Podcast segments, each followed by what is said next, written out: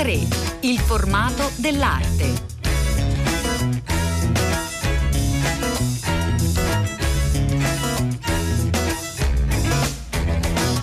Buongiorno, buongiorno, a tutte le ascoltatrici e tutti gli ascoltatori da Elena del Drago. Questa mattina a tre vi porta in discoteca, anche se attraverso una prospettiva artistica, architettonica, uno sguardo diverso proprio sulla cultura eh, dei club. Night Fever è il titolo della mostra che ci consente di raccontare questo fenomeno, Design in Club Culture 1960 Today, dagli anni 60 ad oggi, una mostra che in realtà è stata prodotta dal Vitra, dal leggendario Vitra Design Museum, e poi dal Design Museum anche di eh, Bruxelles e come unica tappa italiana arriva a Prato, al Pecci di Prato, grazie anche a Cristiana Perrella che è qui con noi. Buongiorno, benvenuta. Buongiorno, grazie. Da poco direttore del Museo Pecci, da quanto esattamente? Da un anno e due mesi.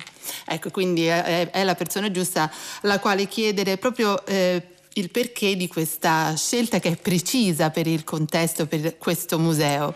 Sì, il Pecci nasce 30 anni fa perché è inaugurato nell'88 come un museo, l'unico in Italia, aperto a tutti i linguaggi della creatività, in particolare anche alla musica, oltre all'arte visiva e poi alla performance, alla danza, più recentemente al cinema. La musica, tanto che nell'88 la serata inaugurale fu con la mostra Europa Oggi, ma anche con eh, Luciano Berio che presentò in anteprima Ofanim. E questa attenzione per la musica, per tutti i registri musicali, è sempre continuata nei 30 anni. Il museo ha ospitato nel teatro all'esterno concerti memorabili, eh, dagli Esturzende ai Sonic Youth. Ogni genere di musica è passata a livello molto alto proprio per gli spazi del Pecci. E anche le mostre hanno risentito di questa attenzione. In passato sono state fatte delle mostre come Live che si concentrava sul rapporto tra cultura rock e arti visive. Quindi in qualche modo è stato naturale portare questa mostra eh, del Vitra a Prato. Naturale poi anche per me che in passato mi sono occupata tanto di questi temi, ecco. anche all'Accademia Britannica, focalizzandomi soprattutto sulla scena notturna londinese tra anni 80 e anni 90, un momento proprio virulento di creatività, di controcultura che è anche all'interno della mostra Night Fever. In quel caso c'era uno stretto legame tra la, tra la scena notturna e proprio le arti visive tout court, quelle insomma diurne che si incontravano proprio nei club, in un'influenza anche reciproca. Si sente anche questo in mostra prima di entrare insomma a visitarla insieme? Beh, è proprio il senso di questa mostra perché parte dagli anni 60 che è il momento in cui i locali notturni si trasformano in epicentri della, della creatività a 360 gradi. Quindi non soltanto luoghi della musica e del divertimento, ma luoghi della cultura e luoghi della politica. Perché negli anni 60 proprio, prendo l'esempio eh, proprio della Toscana, è un'altra ragione per cui abbiamo deciso di portare la mostra a Prato, che la mostra inizia con l'esperienza degli architetti radicali in Toscana, per cui con locali come il, lo Space Electronic dei 9999 a Firenze, il Bamba Issa degli UFO a Forte dei Marmi, il Mac 2 di Super Studio, cioè dei posti dove architettura, design, arti visive, musica, moda lavoravano insieme a creare dei luoghi eh, dove veramente si cercasse di cambiare la maniera di guardare il mondo, ma di guardarlo anche a partire dalla quotidianità.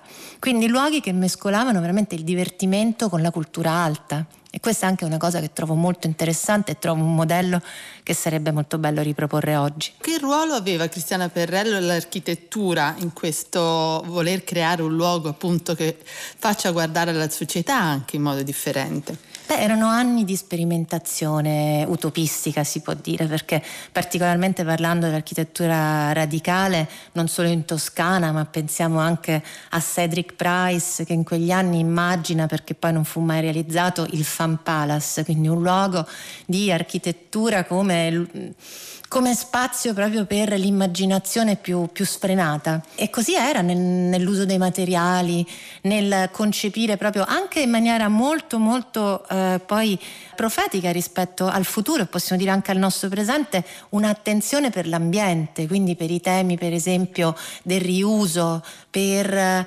un occhio alla, alla, natura. Per esempio i 9999 nello Space Electronic avevano concepito all'interno uno spazio per il verde, la vegetazione, una sorta di orto nel centro della discoteca, proprio per mettere assolutamente in, comun- in comunicazione questa artificialità estrema di uno spazio disegnato con materiali futuribili e invece il rimando alla natura che comunque rimaneva imprescindibile. Naturalmente in mostra ci sono anche esempi di locali mitici come quello creato, immaginato e frequentato da Andy Warhol a New York, lo studio 54. Sì, lo studio 54 con immagini bellissime proprio delle serate che ci si sono tenute, ma per me è interessante in particolare mettere l'accento sul fatto che la cultura disco, soprattutto quella newyorkese, che quindi si afferma a fine anni 70, primi 80, nasce da una spinta eh, fortemente contro, cioè gli, i, i, primi locali sono locali in cui per la prima volta eh, i latinos e la comunità LGBT trovano uno spazio in cui affermare la propria identità. Quindi eh, luoghi come il Paradise Garage nascono con questa fortissima connotazione, poi nel corso degli anni diventano dei fenomeni mainstream, ma eh, Larry Levan, il mitico DJ del Paradise Garage, era fortemente impegnato proprio dal punto di vista dei diritti civili e dell'affermazione proprio di questi diritti in una società che ancora eh, li marginalizzava molto. E proprio in discoteche come lo Studio 54 insomma, nascono anche fenomeni artistici importanti, Cristiana eh, Perrella. Eh certo, se pensiamo per esempio proprio erano luoghi eh, dove Basquiat dipingeva le pareti, dove Keith Haring faceva le sue performance, dove Warhol andava quotidianamente, erano dei luoghi dove eh, i creativi si incontravano e immaginavano nuove cose. Pensiamo alla Grace Jones dipinta da Keith Haring sharing, per esempio.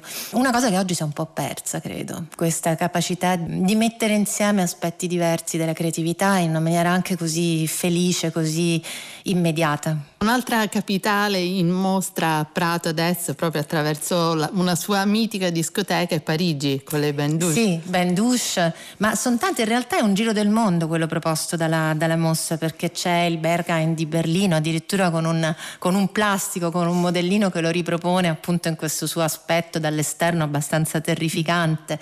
E poi ci sono le, le realtà più recenti, più contemporanee, quindi luoghi che vengono immaginati proprio non soltanto per la musica, ma anche per la vita di comunità eh, alternative che immaginano un, un, futuro, un presente diverso. E un aspetto interessante è quello, secondo me, che chiude poi la mostra, che è quello legato alla smaterializzazione di questi luoghi, cioè le discoteche, i club sono stati a lungo dei punti di riferimento. Pensiamo per esempio proprio a Londra, club veramente molto alternativi come il Kinky Gerlinky o il Tabù di Lee Bowery diventavano dei veri e propri fari di creatività, cioè eh, Vivian West Westwood, ma eh, chi, chiunque, gli artisti, gli stilisti, eh, gli artisti contemporanei andavano mh, sempre in questi luoghi e prendevano ispirazione per, per le loro creazioni dalle uh, performance appunto so, di, di, di Lee Bowery e, e, quindi il luogo diventava proprio un appuntamento fisso, quel luogo e quella serata. Questa cosa in epoca contemporanea si disperde perché il club non è più un luogo fisico ma eh, i festival lo sostituiscono, quindi questa idea più nomade e anche però molto più collettiva perché bene o male le comunità dei club erano delle comunità ristrette, poca gente in, un luogo. Ecco, questo proprio volevo chiederle, Cristiana Perrella. Comunque i frequentatori di questi club che sono così ricostruiti, fatti immaginare in mostra, erano sempre più o meno le stesse persone? Sì, sì, c'era, c'era una vera e propria comunità che cresceva e si consolidava intorno a una serata. Quindi c'era appunto questo scambio, era anche favorito da questo senso di comunità. Poi eh, con eh, l'avvento dei rave, quindi di una cultura di massa, eh, del clubbing, le cose cambiano, cambiano, cambiano, cambiano proprio gli stili di vita. Infatti penso appunto, ecco, la, la cultura dei rave per esempio in Inghilterra... Eh, Quando comincia? Comincia negli anni Ottanta e eh, si connota anche con una forte opposizione al taccerismo. Cioè l'aspetto politico, secondo me, di queste storie notturne è importante e forte mi interessava sottolinearlo, perché erano luoghi dove veramente eh, ci si opponeva a una cultura di massa e è un po' l'opposto di quanto avviene oggi, dove spesso in queste forme di divertimento non c'è un'opposizione, ma c'è più, a mio parere, forse perché sono passati degli anni. eh, però insomma, ecco, mi sembra che ci sia più eh, un'idea di omologarsi piuttosto che di essere diversi. Cosa è accaduto in Italia in quegli anni? C'è stata comunque una controcultura legata proprio al clubbing, alla vita notturna? Beh, sì, moltissimo, perché anche in Italia il fenomeno dei rave, certo non magari con uh, l'importanza che ha avuto per esempio in Inghilterra o uh, in Germania, ma ha avuto insomma basi solidissime e importanti, come pure la cultura disco, pensiamo a tutti i luoghi sulla riviera romagnola, che sono stati anche luoghi di grande creatività, pensiamo a, a Firenze, a luoghi come il Tenax. Se guardiamo in mostra ci sono delle mappe. Ecco, guardiamo vari... in mostra ecco. proprio, Cristiana Ferrella. Eh, entriamo insieme al Pitch. Come siete riusciti a così farci entrare nei diversi luoghi di culto della vita notturna mondiale? Beh, la mostra è molto avvolgente. Eh, nel suo cuore ha una silent disco eh, di specchi e luce dove eh, chi viene a visitarla può indossare delle cuffie e decidere che tipo di musica ballare, quindi techno, disco, house, ospita fino a 12 persone ed è molto gettonata, devo dire. Immagino. per il resto la mostra è appunto un alternarsi di oggetti, film. memorabilia, abiti video, anche. film, abiti, quelli meravigliosi di Alston, proprio indossati, non so, da Bianca Jagger allo studio 54, e quelli super uh, immaginifici di Lee Bowery eh, disegnati da lui per se stesso, quindi eh, sì c'è, c'è, un impatto visivo molto forte nella mostra, però allo stesso tempo c'è anche un racconto molto puntuale degli aspetti legati proprio alla, all'architettura e al design di questi spazi, perché quindi con molti anche disegni tecnici, con molti plastici, è una mostra sfaccettata, credo che possa interessare sia a chi ha un interesse specifico in questo senso, sia a chi ama l'argomento e, e viene per ricordare magari dei momenti gloriosi della sua vita passata, ma anche a chi come ragazzi molto giovani non hanno vissuto quegli anni e trovano una sorprendente affinità con uh, i loro desideri, il loro modo poi di, di voler vedere appunto il divertimento e la notte. Ecco Cristiana Perrella, nel frattempo questa mostra si può visitare fino al 7 ottobre, però al parallelamente ottobre è stata estesa è stata proprio estesa. in questi giorni perché abbiamo deciso di far coincidere la fine con la giornata del contemporaneo, okay. in cui i musei italiani saranno aperti gratuitamente. Quindi Una buona sì. iniziativa. Sì. E, e, poi tra l'altro per tutta l'estate va avanti eh, anche le, le, altre tre mostre che avete, di cui non abbiamo parlato, quindi almeno un accenno alla mostra di Jeremy La Tiravanigia. Beh, una è quasi la continuazione a ecco, questo punto appunto. naturale, perché la mostra di Jeremy Deller, che si chiama Wilshire Before Christ, parte proprio da eh, Stonehenge, che non è soltanto un notissimo sito archeologico, oggi abbastanza devastato dal turismo di massa, ma è stato anche un luogo mitico proprio per i rave, per la cultura rave e nella mostra sono molti gli accenni attraverso proprio un'iconografia specifica e dei riferimenti puntuali. Quindi chi esce da Night Fever ed entra dentro la mostra di Deller eh, che tra l'altro è una collaborazione con il fotografo di moda David Sims e con un marchio di streetwear inglese disegnato da una anglo-italiana Sofia Prantera che si chiama Aries. Ecco, appunto, trova in realtà una sorta una di, di, continuità sì. che viene interrotta poi dalla mostra di invece Ricri Tiravania che eh, propone invece una, um, un playground con dei tavoli da ping pong dove il pubblico può giocare. La cosa che mi piaceva in questo momento era offrire un'idea di museo dove eh, puoi giocare a ping pong, puoi comprarti una maglietta perché dentro la mostra di Deller c'è un negozio che, che vende dei prodotti disegnati da lui per eh, Aries, o puoi ballare. Tutto questo anche riflettendo su temi molto seri, perché la mostra per esempio di Ricrit è una mostra che fa pensare al futuro, pone una domanda sul futuro molto seria e anche drammatica direi, però lo fa attraverso un un'attività di intrattenimento come giocare a ping pong, ma d'altronde Nixon e Mao misero d'accordo due grandi potenze proprio intorno a quel tavolo, quindi non è del tutto assurda questa idea. Quindi anche giocare a ping pong, ma ballare soprattutto. Night Fever Design in Club Culture 1960 fino ad oggi al Museo Page, dunque al 13 ottobre. Grazie a Cristiana Perrella. Grazie. Pagine d'arte.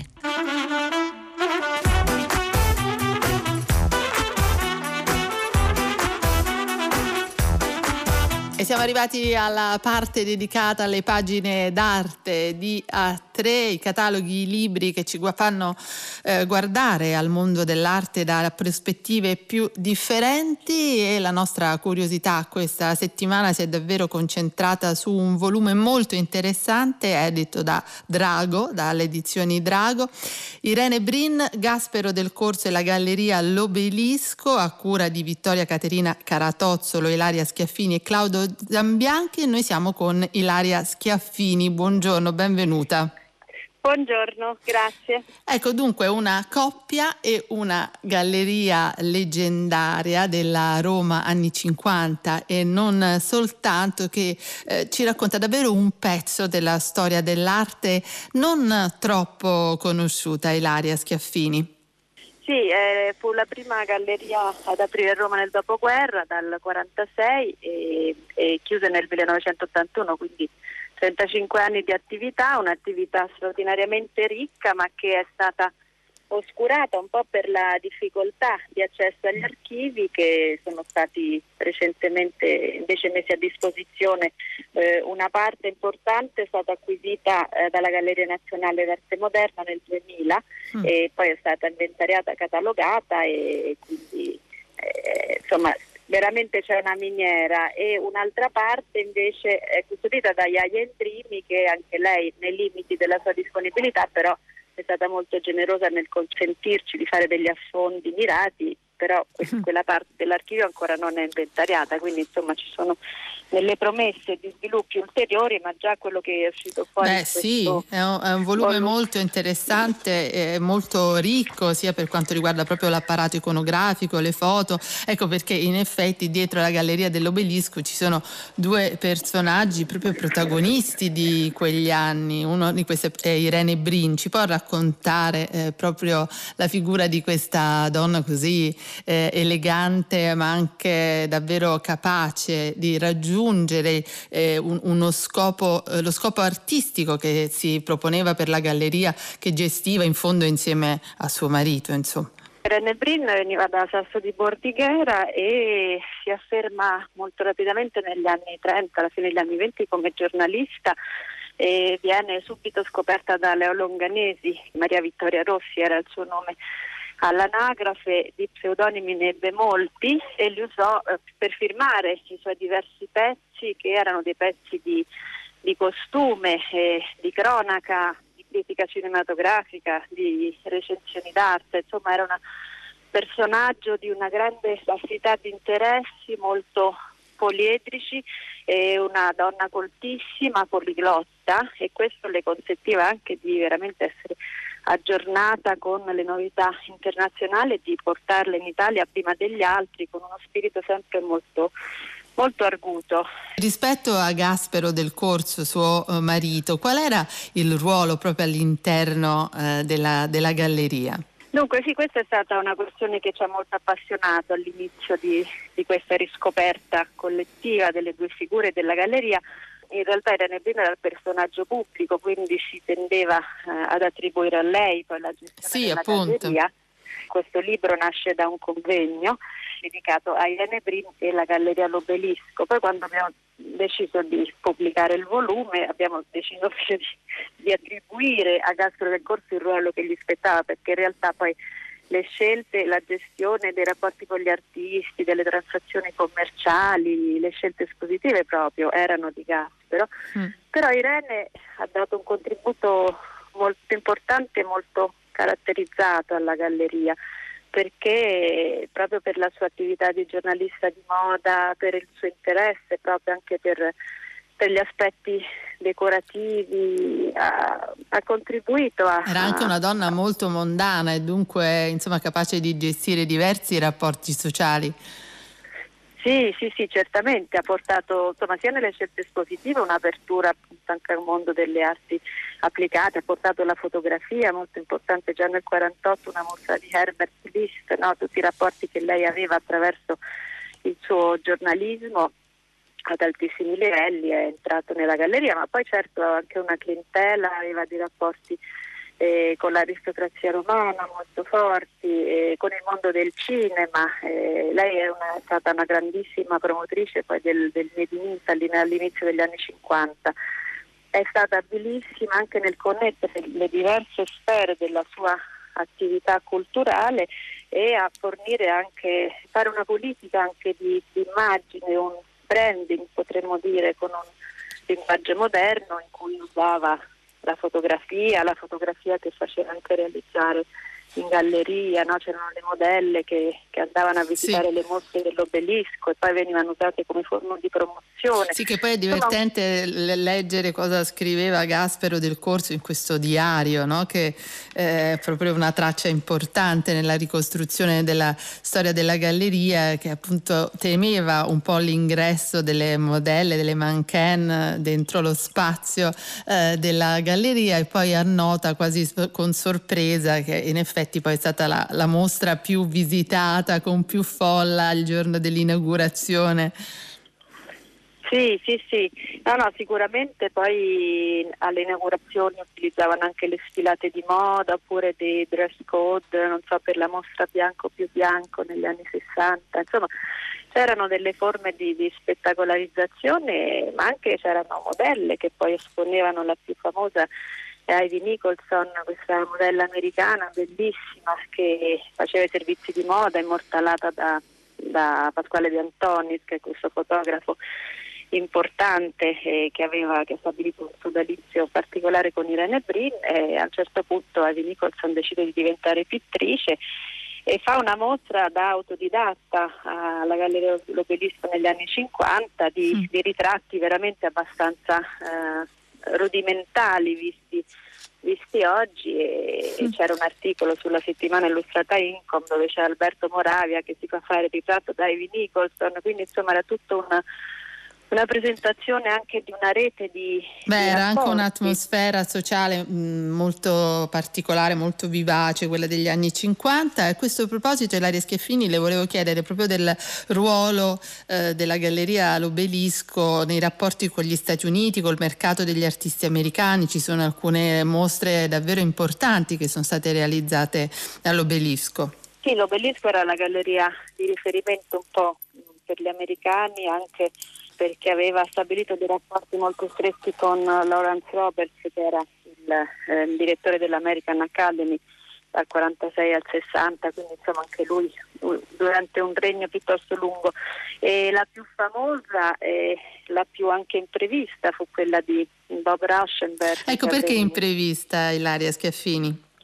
È imprevista perché fu un caso questa mostra, appunto dagli studi che abbiamo effettuato è emerso che in realtà il suggerimento di Rauschenberg fu dato da Guidarino Guidi, che era un press agent e poi agente del cast per De Laurentiis, quindi mh, era giovane, frequentava il mondo del cinema, parlava l'inglese e è lui a proporre Rauschenberg ai del corso che erano stati assenti con qualcuno dei loro lunghi viaggi precedenti, lo propone Gaspero devo dire che era un uomo molto intuitivo, molto rapido, quindi coglie, dice forse questo è nello spirito del tempo e accolse questa mostra eh, di feticci e scatole personali, questo era il titolo, in cui Rauschenberg espone questi oggetti, eh, sono dei collage, degli assemblage di, di oggetti, sono capelli, ossa, eh, insetti, eh, pezzi di vetro oh, che vengono in parte inseriti in delle scatole, scatole che dovevano anche risuonare.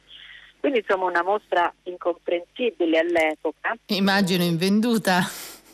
Eh, non totalmente, eh. diciamo qualche, qualche scatola fu buttata da, da due signore che però poi che fecero un affare e poi questo affare fruttò. Insomma, non sappiamo Immagino. più adesso dove siano finite, anche perché poi c'è un epilogo, una seconda tappa di questa mostra a Firenze dove invece fu stroncata uh, drasticamente, mentre su Roma non ci sono grandi recensioni non particolarmente significative, a Firenze ci fu una stroncatura molto dura da parte di Carlo Volpe e Rauschenberg per il dispetto gettò nell'Arno una buona parte di questi suoi oggetti. Addirittura, quindi... addirittura. Ah beh, quindi aveva letto, gli avevano tradotto purtroppo la, sì. la, la stroncatura. Ecco, un altro aspetto sì. interessante è poi l'opposizione di Gaspero del Corso e Irene Brin alla, alla dilagante moda della pop art a favore invece dell'arte optical, dell'arte eh, op appunto. Eh, come è andata questa, questa scelta? Eh sì, negli anni 60 appunto è abbastanza curioso, no? per la eh galleria, sì. i galleristi che erano più filoamericani negli anni 50 senza alcun dubbio, poi negli anni 60 si oppongono un po' la, alla pop art che consideravano un po' come una, una moda, una mercificazione dell'arte, anche Irene Bell sul lato della, della moda pensava che ci fosse il rischio di una perdita dell'artigianalità, dello stile della moda italiana, dell'autenticità, insomma, quindi in realtà Gaspero del Corso oh, si lancia sull'arte optical e, e programmata, stabilendo anche poi un, un rapporto con Palma Bucarelli, no, che dalla Galleria Nazionale d'Arte Moderna sosteneva questo tipo di ricerche insieme ad Argan e in effetti poi alcune opere importanti, otto, vengono vendute alla Galleria Nazionale d'Arte Moderna come la camera stroboscopica di Davide Boriani erano molto autonomi, insomma. No? sì, appunto è sorprendente perché nel, massimo, nel momento di massima espansione della pop art la scelta da parte comunque di una galleria invece di occuparsi di un'arte eh, raffinata ma certo anche più difficile è sorprendente come è davvero molto interessante e sorprendente eh, riscoprire questi anni grazie a questo volume tutto da sfogliare, vedere, guardare e leggere Irene Brin, Gaspero del Corso e la galleria l'obelisco per Drago Edizioni. Grazie a Ilaria Schiaffini, co-curatrice di questo volume, per essere stata con noi. Grazie. Grazie, grazie molte a voi.